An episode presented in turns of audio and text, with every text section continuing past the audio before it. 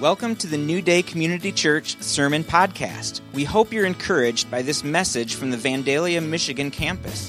For more info, look us up at newdaycommunity.org.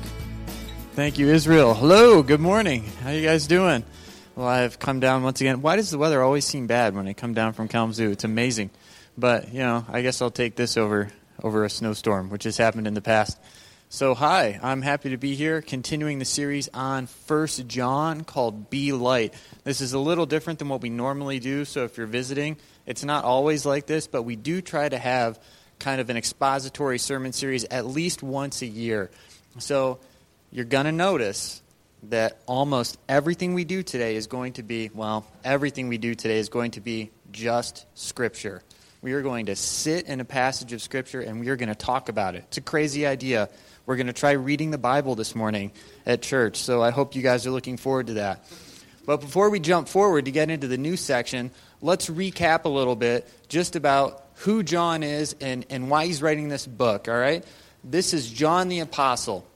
Now, this guy was a fisherman before he was called by Jesus. Now, all that means is basically he wasn't the best and the brightest. He was an apprentice to a rabbi as a young man. He went through Jewish schooling. He probably had a very good grasp of their scriptures. But, you know, he wasn't the 4.0 guy. He didn't get apprenticed to a rabbi. That wasn't going to be his career. He was a fisherman until Jesus said, I want you and bring your brother too, James and John. James and John must have had something special about them because Jesus called them sons of thunder. He doesn't really explain why, but there must have been a pretty good reason to call these two sons of thunder. You got these guys around, whoa, things must be happening. And I think, you know, actually, I, as I've been studying this, I think we might think of John sometimes as, as kind of soft and mushy, you know, because the Bible talks about him as the disciple that Jesus loved, and we have that verse where he's reclining on Jesus at the Last Supper. And so we kind of want to say, oh, oh, it's John. It's, it's the guy who wrote John 3.16. You know, God so loved the world. He's famous for all this love language, love each other, love, love, love, love, love. But this is a son of thunder. And this is going to come through in this letter. He's a member of Jesus' inner circle. Every time something really awesome or super challenging was about to happen, Jesus was like, Peter, James, and John, you guys come with me. I need you, Peter. Please try to be quiet and give me the sons of thunder, and let's go over here and let's do this thing. Those were the three that always went everywhere. He's famous for his love language, but a lesser known fact is that he was a ferocious enemy of heresy. John actually had a nemesis. There was this dude named Cerinthus back in the first century. And this book was written later than the others, right at the end of the first century. And Cerinthus was teaching some things that were. Did you guys talk about Gnosticism and, and Docetism and stuff like that last week? We're not going to get big into that. But basically, there were these people who started to teach really weird stuff about Jesus. Like, God couldn't have been a man. That's crazy because God is a spirit, and spiritual things are good, and matter is so bad and evil. God would never actually live in a human body. So people started to teach things like maybe it was all a trick. Maybe God just appeared human, but he wasn't really. Maybe uh, the Spirit of God kind of went on this guy named Jesus and then left at the crucifixion, you know, but he couldn't have been really God. That's, that's just out of the question. So this guy named Cerinthus was teaching when John was around, and John is actually recorded as walking as an old man right into this bathhouse with his disciples following him. And all of a sudden, he turns around and runs out of the bathhouse. And he yells at his disciples and says, Fly, lest the bathhouse fall in on us, for Cerinthus, the enemy of the truth, is within. He walks into the bathhouse, sees this guy, and is afraid the wrath is going to fall right there, right? And he doesn't want to be caught up in it, and he runs away. So people actually think he may have aimed a lot of his gospel and this letter at the people who were listening to Cerinthus and Cerinthus' is teaching themselves. So this is an argumentative, strong book that we are going through. It's not soft at all. It's tender because John cares about his readers, but this has a point, it has a purpose, and it's pointed. All right. Highlights from last week. This is kind of the recap John 2, 3 to 6. We ended with this, and this is a great summary and conclusion of just the whole segment that we went through last week. By this we know that we've come to know him if we keep his commandments. This is walking in the light that he was talking about this last week. This is how we have fellowship with God and how we have fellowship with each other. This is the kind of life that can be assured of Jesus' constant cleansing from sin. All of this was, was hit last time. Verse 4 The one who says, I've come to know him and does not keep his commandments is a, what's that L word?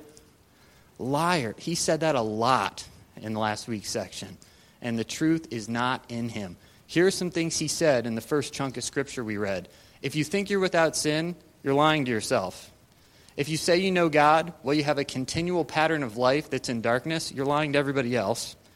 And if you think you've never sinned, you're calling God a liar. So obviously, if your thought process is so corrupted, the truth is far from you. All this was in last week. Very strong. This is not mushy. He's, he's kind of really putting it to him. And then lastly, whoever keeps his word, in him the love of God has truly been perfected. And by this we know that we are in him. The one who says he abides in him ought himself to walk in the same manner as he walked. His word here means not only the totality of everything Jesus taught, not only all of his commands, but also his character. You need to look and act and think like Jesus. That's how you know you're the real deal. If you're more like Jesus all the time, if that's your pattern. And that doesn't mean that you don't mess up, it means that's your trajectory. Does that make sense? Because John assumes in this letter, I think, pretty blatantly, everybody's going to slip and mess up. And he talks about what to do when that happens. And this is the kind of thing that John says makes his joy complete. People walking with Jesus, fellowship with each other, fellowship with God, getting cleansed from sin, staying in the light.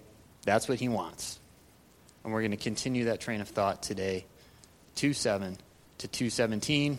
I have titled this love hate relationships because John loves contrast. He loves doing light, dark, love, hate. Is no gray for John. I like this guy, son of thunder, writing us a letter this morning. Let's read the whole thing. I'll read it. You guys don't have to.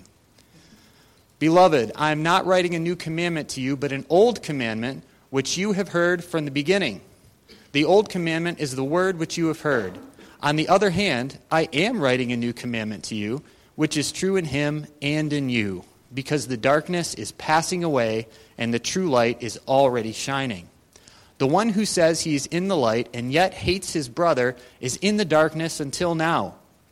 The one who loves his brother abides in the light, and there is no cause for stumbling in him. But the one who hates his brother is in the darkness and walks in the darkness and does not know where he is going because the darkness has blinded his eyes. I am writing to you, little children, because your sins have been forgiven you for his name's sake. I am writing to you, fathers, because you know him who has been from the beginning. I am writing to you, young men, because you have overcome the evil one. I have written to you, children, because you know the Father. I have written to you, fathers, because you know him who has been from the beginning. And I have written to you, young men, because you are strong. The word of God abides in you, and you have overcome the evil one. Do not love the world, nor the things in the world. If anyone loves the world, the love of the Father is not in him. For all that is in the world, the lust of the flesh, the lust of the eyes, and the boastful pride of life, is not from the Father, but is of the world. And the world is passing away, and also its lusts. But the one who does the will of God lives forever. All right. We're going to dive in. We're going to talk about this, and that's I love it. It's pretty straightforward. Let's do it. The first chunk, that's a technical term, by the way, they teach you in seminary. It's chunk, chunk of Scripture. Not really. 1 John 2 7 to 8, two verses. First of all, who's he writing to? He's writing to the beloved. This is all of us. This is a strong letter. He said some strong things, but this is his stance towards us. And in fact, I think this is the stance of all healthy authority towards the people that they're in authority over. This is really John's heart. He wants them to know they are not just some people that he's giving a hard time. You know, he's not showing up there with a stick to beat them into submission. They are the beloved. Later, he's going to call them little children. He really thinks of them this way. This is from the heart. He's doing this out of compassion and fatherly love. Beloved, I am not writing a new commandment. I'm writing an old commandment. He says it over and over and over again. This is not new stuff. You've had this, you know this.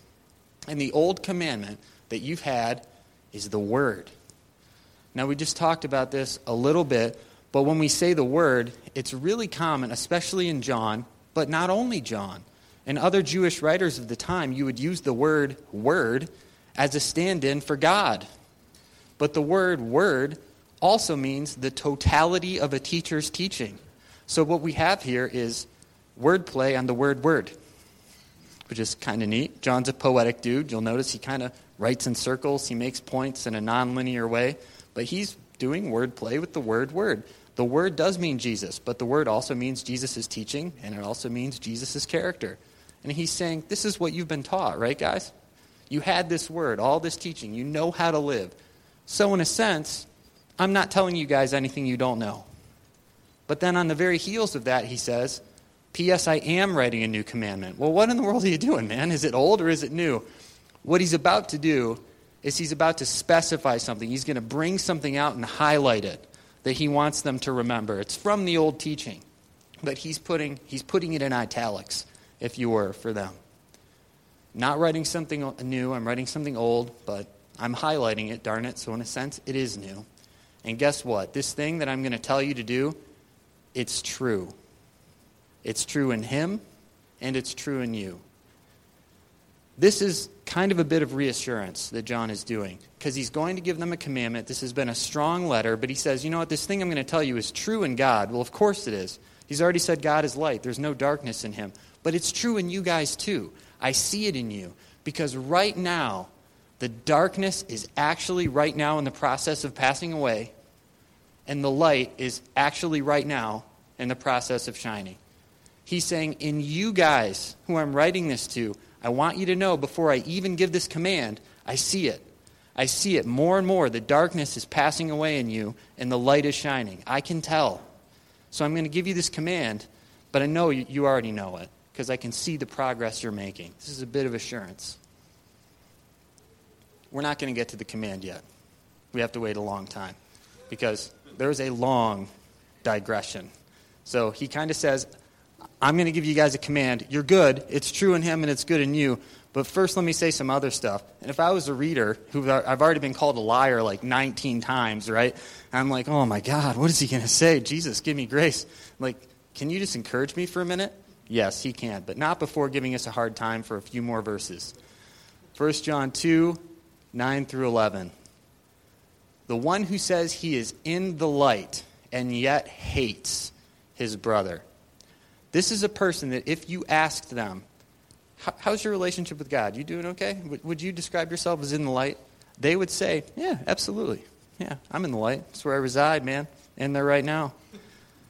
And John says, You might think that, man, but if you actually are hating other people that you're supposed to be in fellowship with, it's not only that you're not in the light right now, it's that you are in the darkness until now. He describes that type of person as never having been in the light.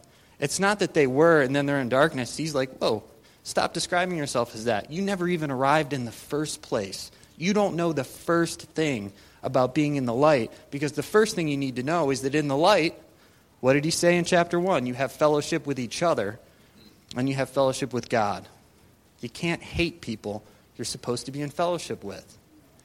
Now we get the other side of the coin the one who loves his brother. This person isn't in the light, he abides in the light. He's living there, he's dwelling there. That's where he's comfortable. That's his home address, is in the light. And if you're that kind of person, yeah, I just said that about abides. Thank you, slide. Here. Who's controlling this thing? My goodness. So there's no cause for stumbling in the type of person who loves his neighbor, loves his brother, and abides in the light. This funny word, this is the word that we get scandal from.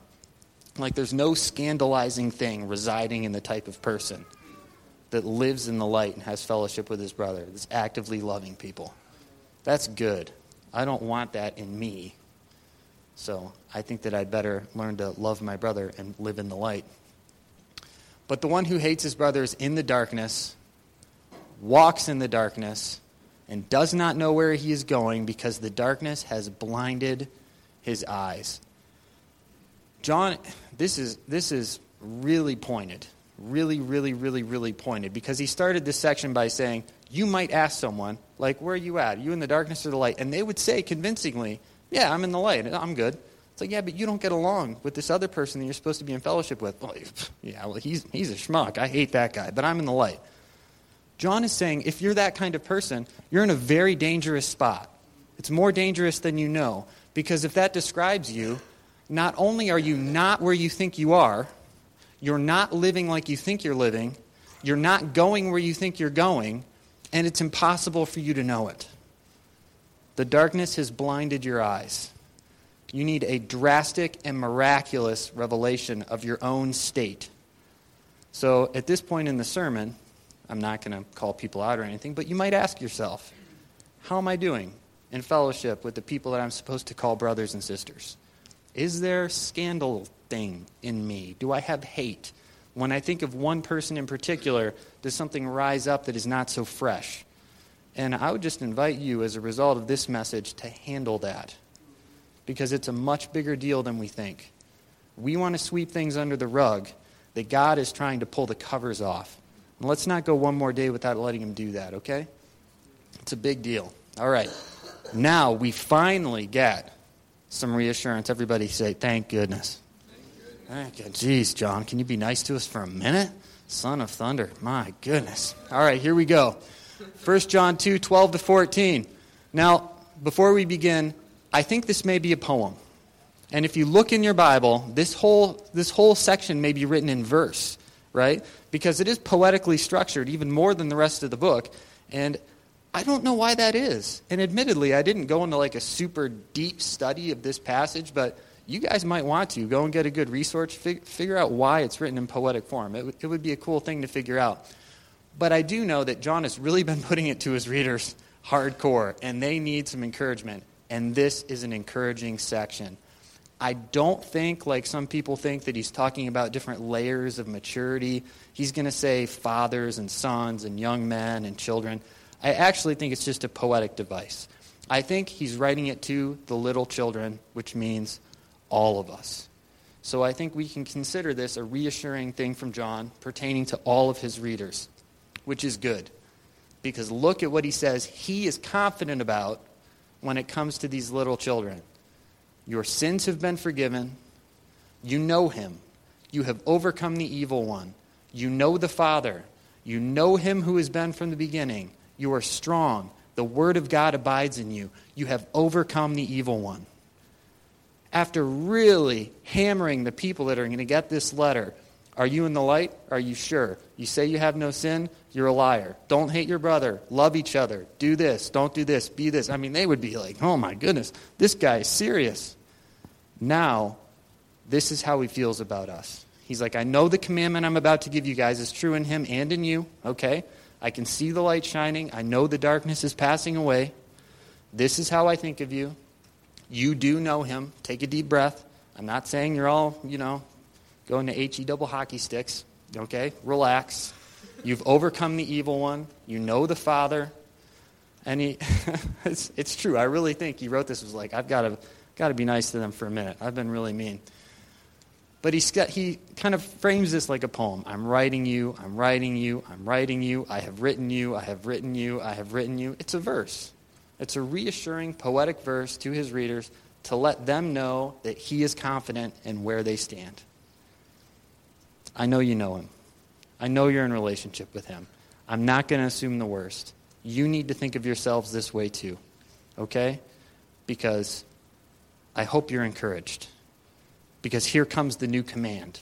Here comes the thing I want to highlight. Here comes the most important part of, of what I'm writing you, all right? And I really want you to get it. Here it is. Do not love the world or the things in the world. 1 John 2:15.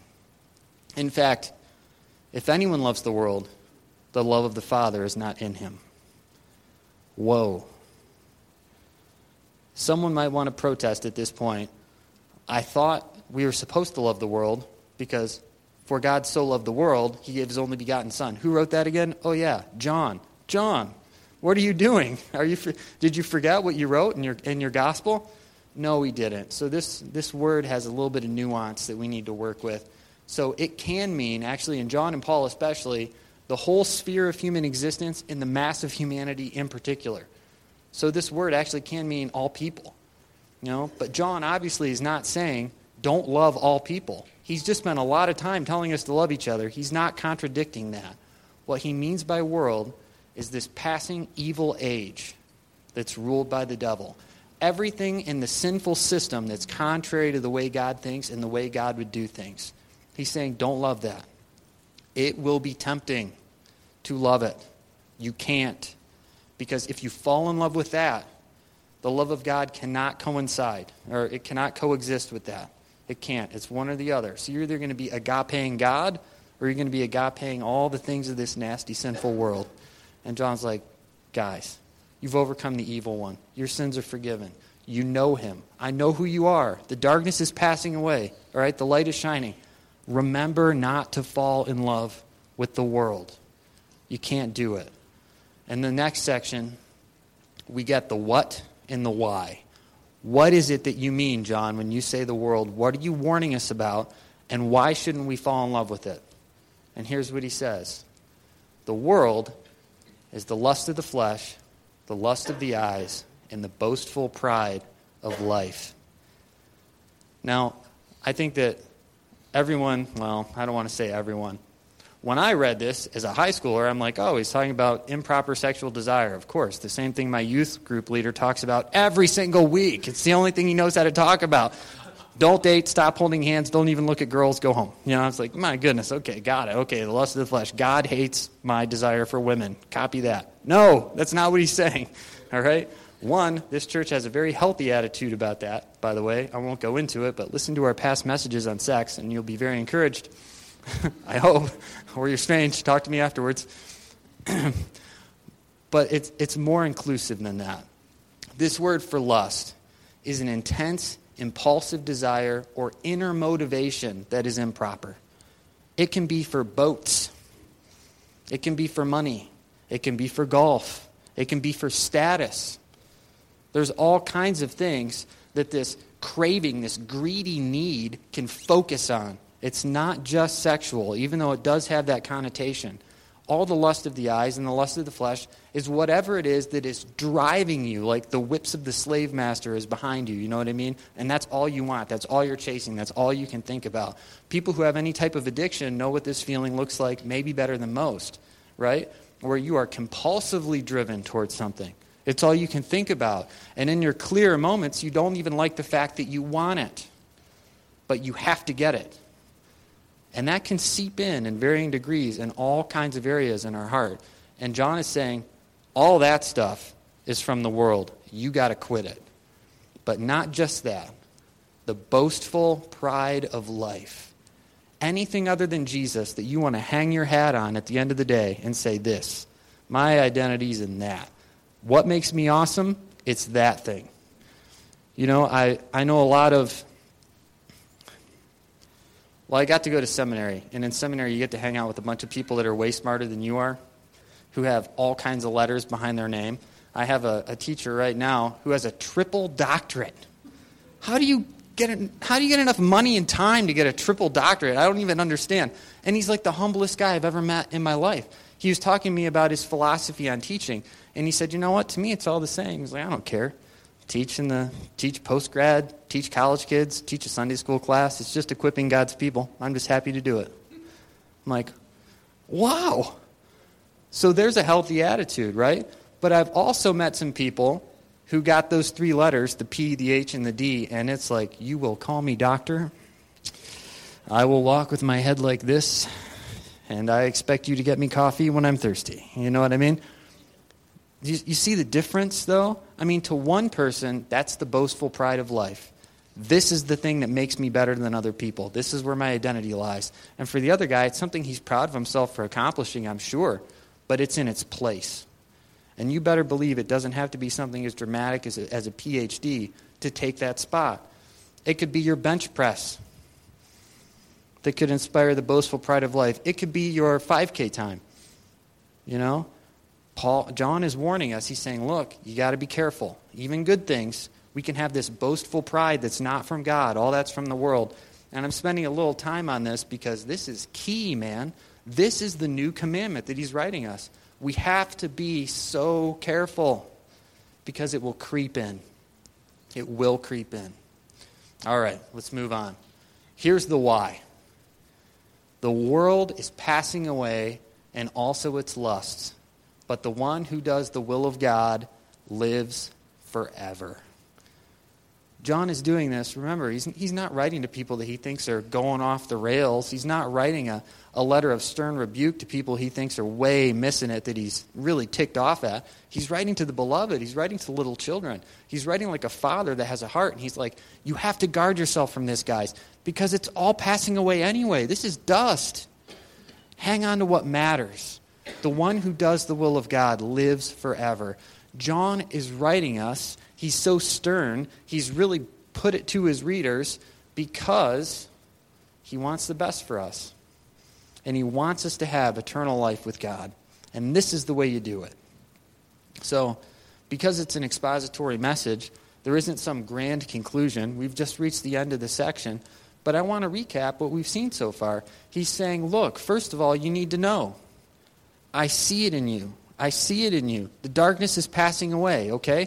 The light is already shining. Be encouraged. You've overcome the evil one. You've been forgiven. You know him who is from the beginning. Love each other. Don't hate each other, all right? And guard yourselves from falling in love with the world. Guard yourselves from putting your identity, putting your boasting in things that don't deserve it. Because those things are garbage anyway, and they're going to get taken to the curb. But the one who obeys the will of God lasts forever. I have one more challenge for us to think about as we walk away. And this was from someone who I, I don't remember the quote, but here's the idea. It seems kind of me focused and almost wrong, but it's true. Think about how this is true. To always obey God is to always act in your own best interest.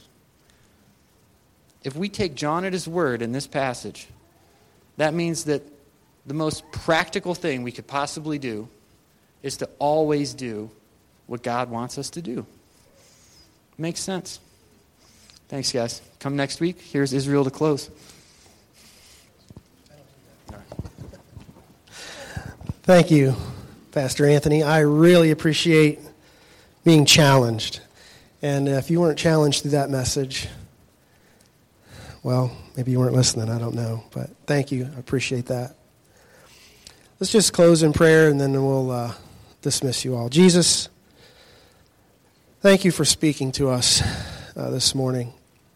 And God, help us to catch your heart in that, to understand your heart and how we are to love our brothers and sisters, to flee from things that draw us down and hold us back from that.